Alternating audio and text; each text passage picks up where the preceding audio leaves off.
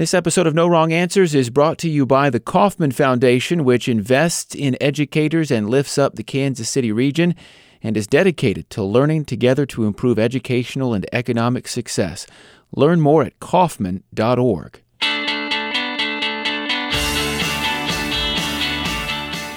Well, I won't mince words. This is a heavy episode. First, we discuss how to talk to students in the wake of tragedy following the Las Vegas massacre.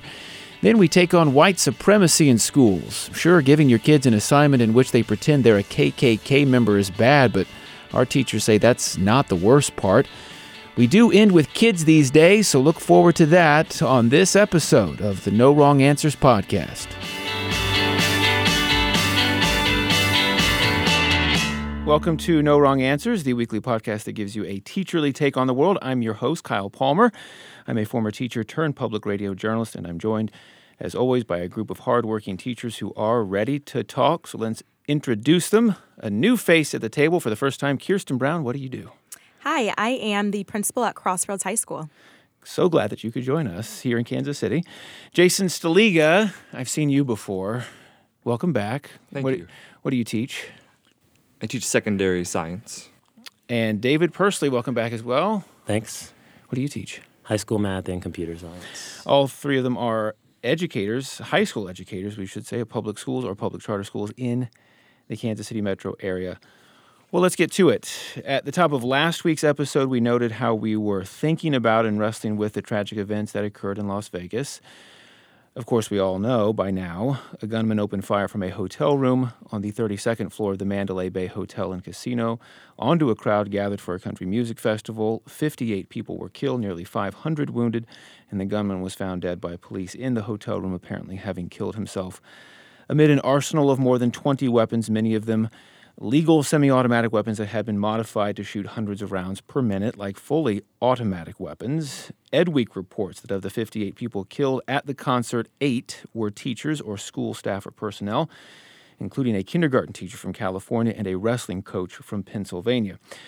So, I'm not sure how this event affected your work as teachers and educators. If at all this week, you may have felt compelled to bring it up and have your kids talk about it and ask questions, or you may have felt the opposite. You wanted to avoid the topic at all cost and hoped your kids did not bring it up. Either way, we must acknowledge that Las Vegas is just the latest in a long line of national and global tragedies, really, in recent years that have been so prominent and so horrible. They often demand some kind of pedagogical response, or at least a discussion about what, if any, response should be made in schools and in classrooms.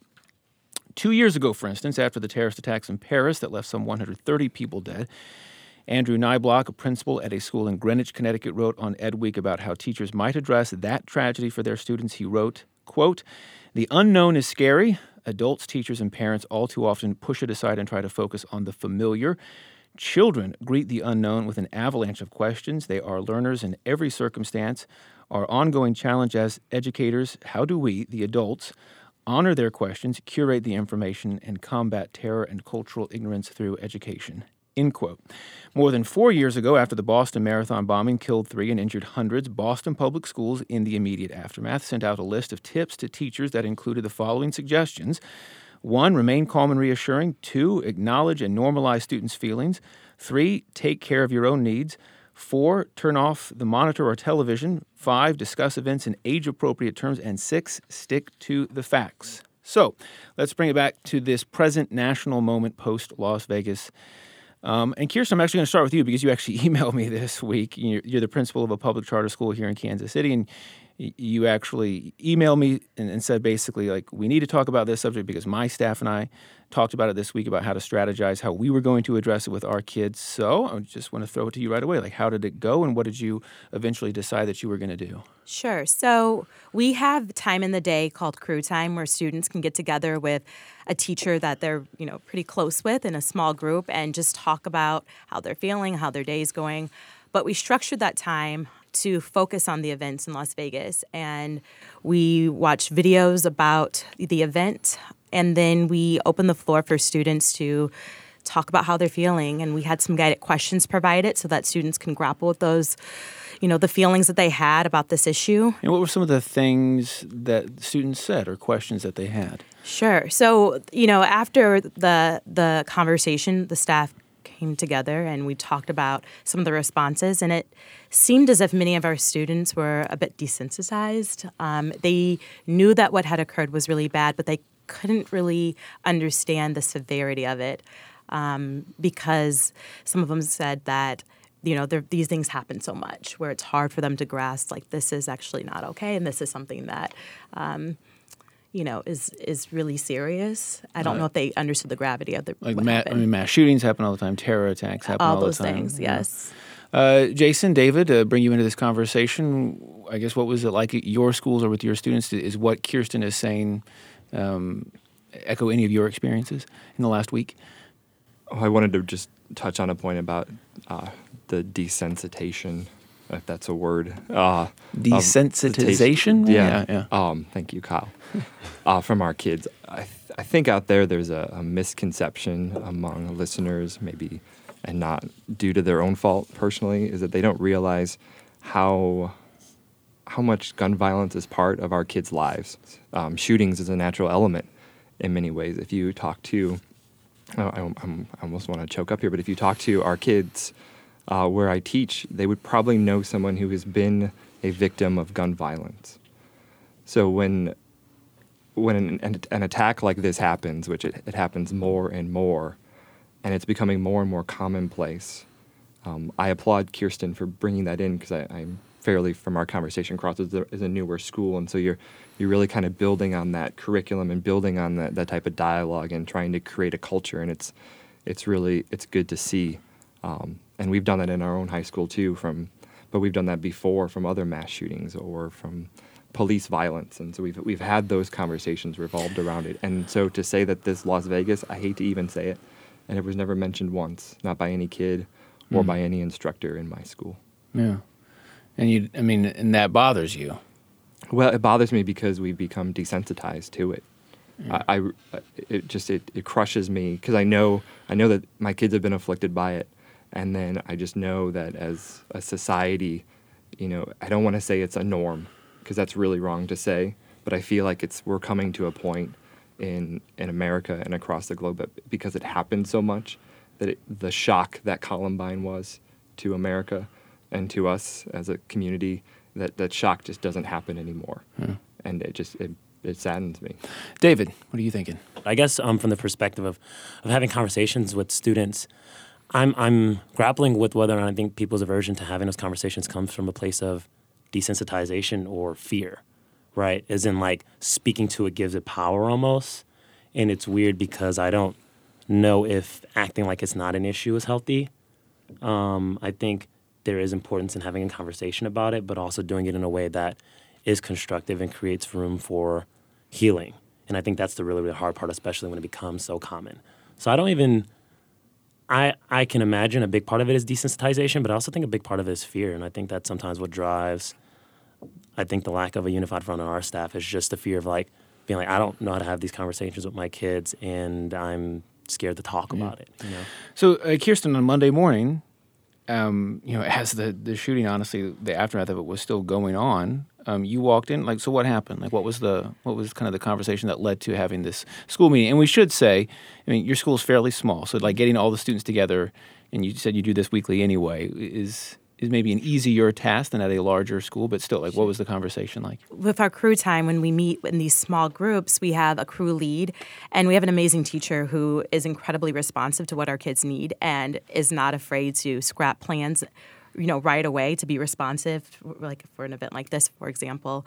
Um, so she created a, a lesson plan essentially that she passed around the staff so that we could be really um, she, she took the time to make sure that the the questions were really well formed and really provided space for students to gain an understanding of like the reality And again, we're saying like this must have happened within like an hour Yeah, or two. it definitely did. because this was happening It happened that the day, morning. yeah, that Monday. And so I guess what is your having done that? Um, what did the students say? Like what were they what were they talking about? What do they want to know more about? Because I think as as I read in preparation for this, that teachers, especially like let's say in Boston four years ago after the marathon bombing, they they maybe didn't want to talk about it, but um, you know expressed a desire to.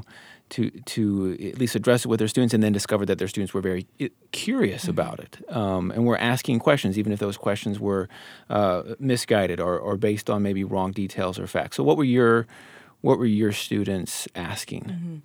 Yeah, so some just wanted to know more about what happened, um, trying to get a understanding of the severity of the situation, like how many people were injured, how many people died as a result. Um, and some students were just confused as to why this conversation was happening, why we needed to take time to engage in that conversation. And what did you? So that's interesting. So what did, what did you say to those students? Yeah, so I think the teachers really just um, talk about you know what what was happening in the weight of it and how we need to talk about important things that happen as you know to our nation so that we can um, really move forward and figure out ways to prevent these things and um, I think one thing that the teachers do really well is they want students to think about the future that they want to create. Um, and so I know that they had conversations around like, you guys are the generation that, that can change this reality. I guess to the whole table, speaking more generally, um, getting back to the comments made, which I read earlier in my introduction uh, from a, a principal from Connecticut, Andrew Niblock, in the wake of the uh, Paris attacks last year, um, saying uh, in part that we need to um, honor questions that students have. Um, how do you do that in situations of of tragedy? How do you honor students' questions? How do you give them a, a voice or a space? Um, even if you know, Jason and David, you said in this particular situation, maybe it didn't happen in the, in the way that you would have liked. Yeah. Um, but more generally, or in past situations, um, when tragedy is on students' minds, how do you how do you honor those questions appropriately? The the question I get, um to kind of piggyback off of Qu- um Kirsten, the question the question I found my students asking the most was like why would someone do something like this? And that's and and the answer to that um draws so much speculation. But, you know, the general answer that I would try to come up with is those people were very dissatisfied with the world and their place in it. Um, and trying to examine some of the things that may have happened to that person, you know, right? Like in an attempt to still humanize them. Um, you know, not to obviously condone the acts in any way, but it's just still like what led to someone getting to that point to even consider doing something like that. And that was that was a question a lot of my students asked, just like why. This past week, they had that question. Yeah, yeah. In the conver- in the classes I had those conversations with, that was the question that just came up the most. Like, why would someone do such a thing? And you know, um, I try to talk about depression and some of the common links that you know people in the past have had to doing incidents like that. Is a way of like, well, you know, maybe they had a really time and didn't have anybody to lean on, and you know, just again trying to find a balance between understanding ways that person may have been let down, but in no way obviously condoning or enabling their actions. I think there's there's definitely an emotional aspect to these conversations, and when you when you do have a conversation in the room, and someone does bring up a question, um, we didn't have one over mass shooting, but we had something over DACA, and so you you you look at the room and you say, okay, how long have these kids known each other? What is the relationships to each other? And then do you feel like you could have, you know, a real conversation that will be able to uh, respect all sides that happen, or, or, or at least respect the knowledge that those kids possess. And like in my classroom, it's pretty easy to throw my desks up against the wall and make a circle of chairs, and I've done that before. And so you put kids in a circle, uh, not that they're so that they're facing each other, so that they can actually see each other and see their expressions, see their voices, hear hear the inflection um, as they speak. Um, so when you do talk about issues, whether it is gun violence or whether it's other issues that, that do affect our class, um, for me, it's, a- it's always important that if a question is pertinent to what's happening in society, and that question is pertinent to how they're going to develop as a youth or a young, a young adult, or if they're going to go into adulthood, that there's never 10 minutes that you can't take out of your day. You know, she talked about using her crew time. We have advisory time, so we have a group, group of advisory kids that we can talk issues with. But just in the classroom, knowing that it's it's that important, that it's on their minds, it's it's it's it's on the surface, it's the elephant in the room. Sometimes you have to address it. And as far as the factual piece goes, you you always preface it. At least I always do with you know we have to make sure we understand the whole story, and and it's really important. I, this this this will date me back, but this goes all the way back to like O.J. Simpson because that was really that's what happened during mm. my eighth and ninth grade years of of schooling. Was you know I just remember that and just the the amount of TV coverage and I mean go ESPN for their for their documentary, but but you know just really taking us back into that time period because that was I don't know for me that was probably the first real case that had national news that brought in a whole community of people into to watch um, what was deemed a spectacle, but was really you know a, a tragedy because of the loss of the lives that were involved. Um, to follow up on that, I feel like also another question that my students had, um, and, and OJ is an interesting parallel because I feel like what came out of that was two completely different stories depending on what side you came on and the way you examine the media. And for a lot of my students, the other question they had is like, like, like, and they didn't, they didn't find the right words to explain it, but they like basically said like, it seems like everything that the media is putting out is made to sympathize for this person, you know, make him seem like a tragic character, which is okay. But again, given their familiarity with gun violence and seeing press and news coverage, I don't think they see the same grace and and inclination to try to be understanding for when those incidents occur in their communities and the way people in their communities who might have been involved in similar incidents are. Oh, and the perpetrators were people of color. Yes, of course. And so that was something that like they were they, they didn't have like the language to they were picking it, up on but it. they were picking up on it. They were completely perceptive to it. And and trying to again What'd you say? I said, yeah, I, I think that's a truth of the reality we live in, but by no way does it excuse us of of not trying to see the best in everyone still.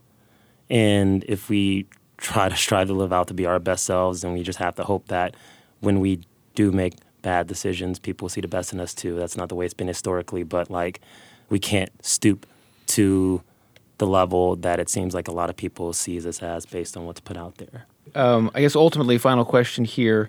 Um, in, in incidents like this, where you have, I guess, for lack of a better term, can be termed a national tragedy, what do you think are educators' responsibility? What do you think you guys should be thinking about in these moments?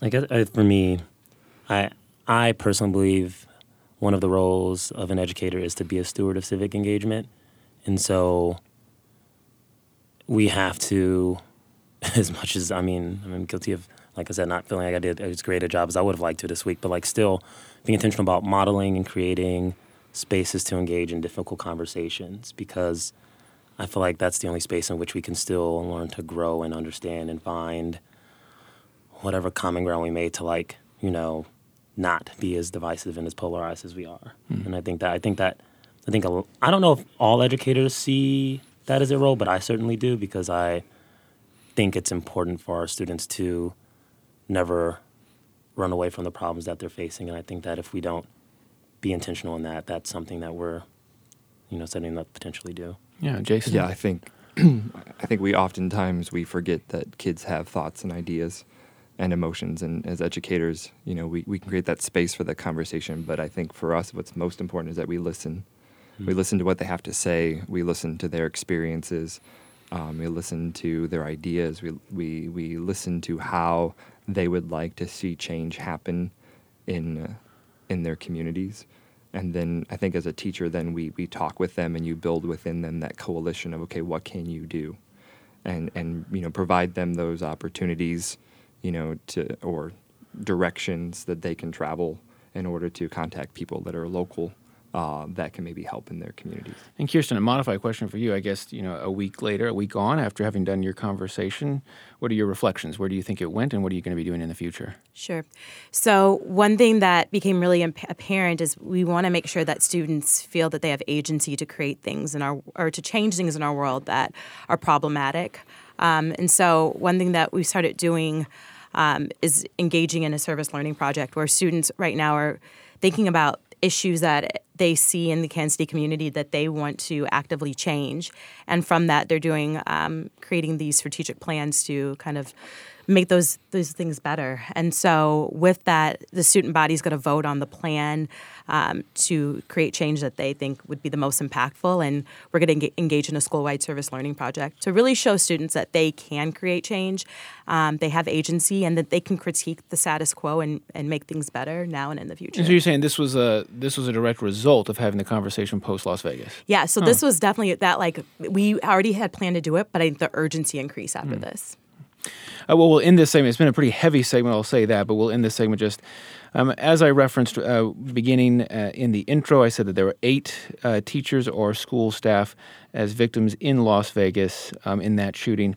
Uh, these are their names Jennifer Parks, kindergarten teacher from Palmdale, California, Sandy Casey, a special ed teacher from Manhattan Beach, California, Kelsey Meadows, a substitute teacher from Taft, California, Lisa Romero Muniz, a secretary at a high school in Gallup, New Mexico, Susan Smith, an office manager at a school in Simi Valley, California, Bill Wolfe Jr., wrestling coach at an elementary school in Shippensburg, Pennsylvania, Tara Roe, an educational assistant in Alberta, Canada, and Jessica Klymchuk, an ed assistant and bus driver at a Catholic school in Alberta, Canada, as well, victims of the Las Vegas mass shooting.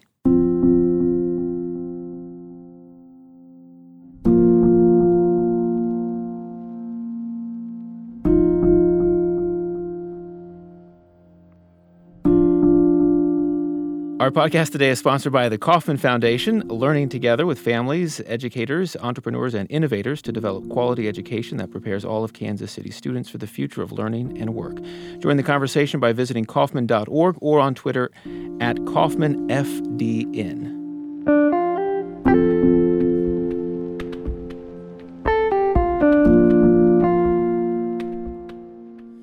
All right, well, from one pretty heavy topic to potentially another. There are a couple of stories that have been out there now for a few weeks that we've wanted to address on No Wrong Answers. One's a national story, I guess you could say, and one uh, pretty local one to the Kansas City area, but we see some connections and wanted to get our educators' reactions and opinions about both of them. So, first, at an elementary school in suburban Columbia, South Carolina, a fifth grade teacher was put on administrative leave after parents became upset at an assignment the teacher had given her students as part of a unit on reconstruction. As reported in the New York Times, the assignment read, quote, You are a member of the KKK. Why do you think your treatment of African Americans is justified? End quote. That was the assignment worded towards the students. The uproar really started when a man saw the assignment brought home by his nephew, snapped a photo, and posted it to Facebook. A district spokeswoman told the Times Quote South Carolina standards for fifth grade require lessons on Reconstruction and discriminatory groups, including the KKK. We must teach the standard, but we are taking steps to ensure this particular assignment will never be used again in our schools. Second, a big story the past month here in Kansas City. Several students at a prominent all girls Catholic school in Kansas City, named St. Teresa's Academy, shared photos of themselves on Snapchat playing beer pong with cups apparently arranged in the shape of a swastika with the caption Girls' Night. Another student complained to school administrators, and the girls in the picture were reportedly given a one day in school suspension called a reflection by school officials. Plus, they were banned from participating in after school activities for a week and had to write colleges they were applying to to tell them about the incident. In a statement, school officials said in part, St. Teresa's is committed to providing a respectful and inclusive learning environment for our students. We are committed to providing our students the best educational opportunities we can while balancing justice, mercy, and reconciliation. That was largely in response to alumni who were demanding the offending girls be expelled, but the school's president said that expulsion would not be an appropriate response. There were reports, too, after that, that the girl who had reported the offending girl's pictures on Snapchat was being bullied and taunted at school. And there were more reporting done in the days and weeks afterwards of students of color at the school saying the beer pong incident was just part of a larger pattern of racial insensitivity that they, they had experienced at the school. Uh, one senior girl in particular, one of apparently four girls of color in the senior class of 90, said she'd heard jokes about the Ku Klux Klan from her classmates before and had been derided for not wanting to hear the N word used at school. So, a couple of situations here. Let's take the practical questions first. I guess we'll go with the, the first situation with a teacher giving the assignment about the Ku Klux Klan. Um, what's going on here with, with, this hmm. lesson? Do, do, you see any kind of redeeming value in this lesson, or what she was trying to go for, and, and then I guess how what what what is the appropriate response to a colleague like that? So I don't see any. I don't know why that assignment would be given. Um, I think that it, it, provides space for students to rationalize and even defend white supremacy, and so that that I find that deeply problematic. Um, there could have been so many more ways for um, the teacher to go about having students learn about Reconstruction and the Ku Klux Klan than to um, take on that perspective and, and defend it. David, Jason. I'm a firm believer. I, I do not believe the teacher had a, a motive to create any type of chaos or dissension within her classroom. And so I'm sitting here really thinking about what like what what was the purpose behind the question? You know what, what what was what was the edu- educator trying to get at? You know in terms of that reconstruction i didn't see south carolina's curriculum. So as far as the state goes like when they talk about talking about hate groups do they talk about it historically and how it's impacted communities and mm-hmm. culture? Or do they just bring up the idea that there are hate groups that are out there? And so when i when i hear this question in my mind i i think to myself okay what she's trying to get at is why does any one group or, or any individual think that they should be superior to another group of individuals. When I when I when I hear the question, that's that that's what I think. Now I don't I don't I don't I like she, like Kirsten said I don't know if that probably that wasn't the, that was not the best way to go about asking that question. But in my mind, if I'm just looking at the surface without knowing any facts, um, that's the direction that I think she's trying to go with the question.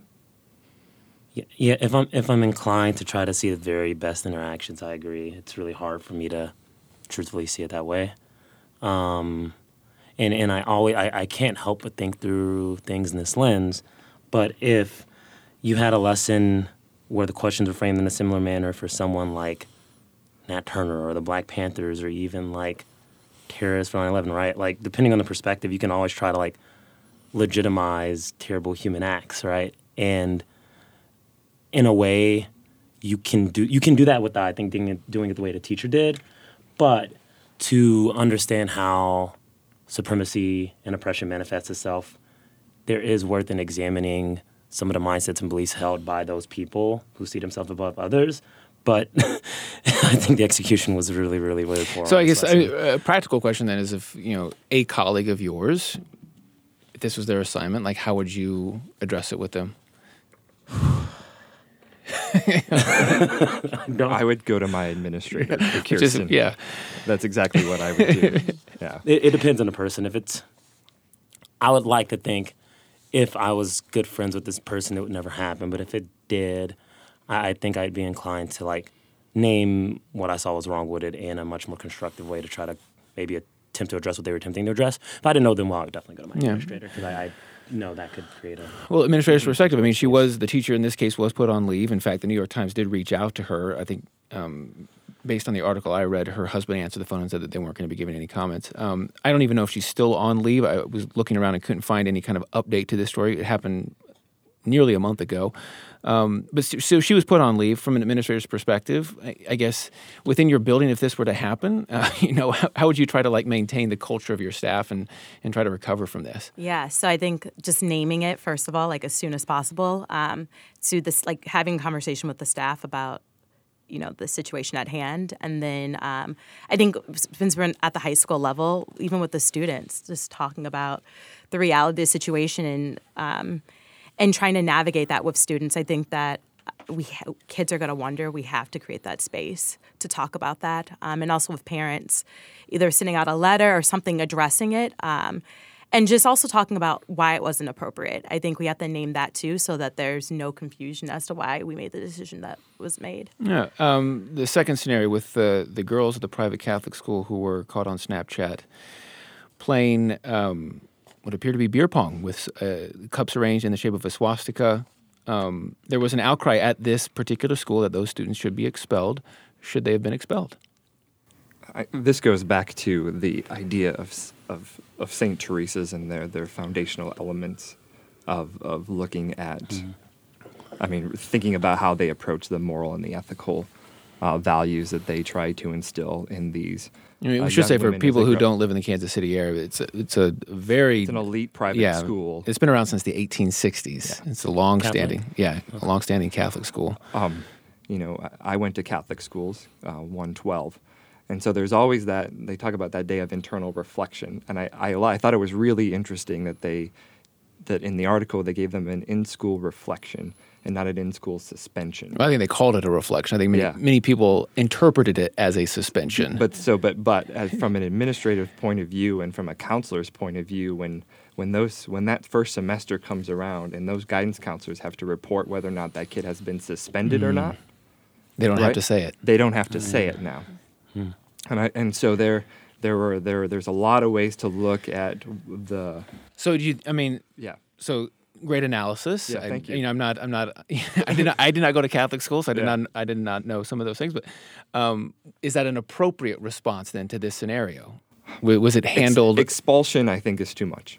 I'll be honest with you. I, I think that depending on how they ha- again, this how it depends on how they handled it in house. For me, they would have we would probably would have had the priest come over. We would have had a sit down. But I'm I'm serious. Like we would Yeah, have had yeah. a, a full day discussion. Um, you almost would have had a retreat. Uh, you would have really looked back into what are the mm, ideal Catholic principles that that you have been raised upon throughout your whole entire life. Um, what can we learn from this? What can you do now going out into the community in terms of community service? Maybe going to local elementary schools in the area and, and having those girls go forth and do community service to talk about the wrongs that they committed and why, you know, putting those cups in the shape of a swastika um, is, is wrong in today's society and wrong in general. yeah, yeah. Kirsten, how would you? if These were your kids. Yeah, mm-hmm. so I always think about what's the intended outcome, and by expelling kids, will we will they learn what was not okay about their actions, and moving forward, will they continue to like perpetuate that? Um, and so I think that ex- I, wouldn't I would agree I would not expel the students, but I would have them do research as to like why this is not okay. What are the research like behind um, anti-Semitism and like white supremacy, the Holocaust, all these things, um, and they would need to present it in some way um, to the student body and talk about like their journey and learning about um, how hurtful um, and dangerous these types of um, symbols, like creating these are, um, and also promoting it on social media. You know, I can, I can imagine a lot of listeners listening and thinking, "No way." These girls knew the the gravity of their actions. They knew the depth of, of pain and hurt that they were going to cause, and still they did it, and they did it in a very jocular, kind of open way. There's no way they deserve to not be expelled. Um, and again, just taking the voice of a, of a listener who might be thinking that. Um, what's your response to that? Yeah, so I would say if they knew the impact of their actions, if they knew how serious, um, like from a historical perspective, um, like their actions were, and even like the implications it has today, I don't know if they would be promoting it in such a way on social media, um, knowing that that could um, be seen by so many different people. Um, I really think they're like missing the understanding of the significance of and like the history and how it impacts people who um, are non-white, for example. Um, I just think it's a really good teachable moment for them, but they also need to understand the gravity of it. So I appreciate the fact that they had to go to colleges, the colleges they applied to, and let them know about what happened, um, because they could fa- face some really real natural consequences as a result. Yeah. David, what are you thinking over there on the end of the table? Um, yeah, I would agree with um, both of y'all that I would not expel the students. Also, I think they, the students, definitely know what they're doing is not okay, but I think you always have to anchor down to the fact that if they were even capable of doing something like what they did, then they really did not understand the gravity of their actions. And, and as educators, it's no our role. It's our role to make a learning opportunity out of it. And I think that when you you try to approach things from a constructive way, as difficult as it is, if you really are intentional about the follow through and the things you have them do to kind of reconcile and try to, I guess, make right, you know, what they did. Um, I think you can do that in a way that's meaningful and has a better net outcome than expelling them and possibly not having them learn anything from it at all. Yeah. uh, So the question that's been rattling, rattling around in my head, and uh, you know our producer Matt as well. We, the two of us, have been talking about this, and you know, kind of we talked about it a little bit after the events in Charlottesville, which now almost two months ago. Um, that there seems to be, and I guess there always has been, but maybe it's more visible now, a, an element of society that is a lot just more hateful and, and hard to, to hard to reason with. Um, not saying that these girls are this this teacher is part of that element, um, but it displays like certain characteristics of that. Um, so, like, how do you reconcile that as educators if you have kids in your class or teachers in your building or kids in your building um, who may ascribe to like completely vile, hateful beliefs, um, and and you're still, I mean, I, I'm getting from all of you that you still feel a responsibility, compelled to like educate, and to, um, but how do you educate that? I guess, I guess for me, um, there has to be a level of nuance that's established because I feel like when, in light of you know some of the heinous incidents that have occurred, we see white supremacy as exclusively those types of incidents. But there's a there's a subversiveness to it that exists that I don't think a lot of people recognize. Right, the, the pure aversion to having these types of conversations, especially by some of my white peers, comes from a place of knowing that the, the collateral damage to them is much less than some of their friends and educators of color because again they had the luxury of avoiding that mm-hmm. conversation right you can call it privilege you can call it whatever you want but there is there's an element of supremacy there because it lets the status quo exist which ultimately allows for things to occur that have been happening right which are not okay. Um, and so i think i think that's like the first and foremost thing. I think there are those really terrible examples that we have to examine but there's also lots of micro moments that I can think of that occur all the time that, you know, um, I think make it a burden um, as a on person you, of on, try on, to, on an educator of yeah, color. yes, you know, to- definitely. To, try to have those conversations with your white counterparts, kind of examining and making sure that when they work with students, especially in urban settings, right, trying to, um, to your point, listen and leverage their experiences and meet them where they are, rather than operating operating in a way under the assumption that everything that they've been taught growing up their entire lives is right, because that's the norm, that's the typical narrative. Stay tuned. We will do Kids These Days after the credits. This episode of No Wrong Answers is brought to you by the Kauffman Foundation. No Wrong Answers retains total editorial control, and what our teachers say are their personal opinions, which may not reflect the official policies of the schools and districts they work for. Like us at Facebook, follow us on Twitter. Just search for the No Wrong Answers podcast by Fountain City Frequency. When you go to our Facebook page, log on again to that shared community feedback Google Doc if you want to give us feedback.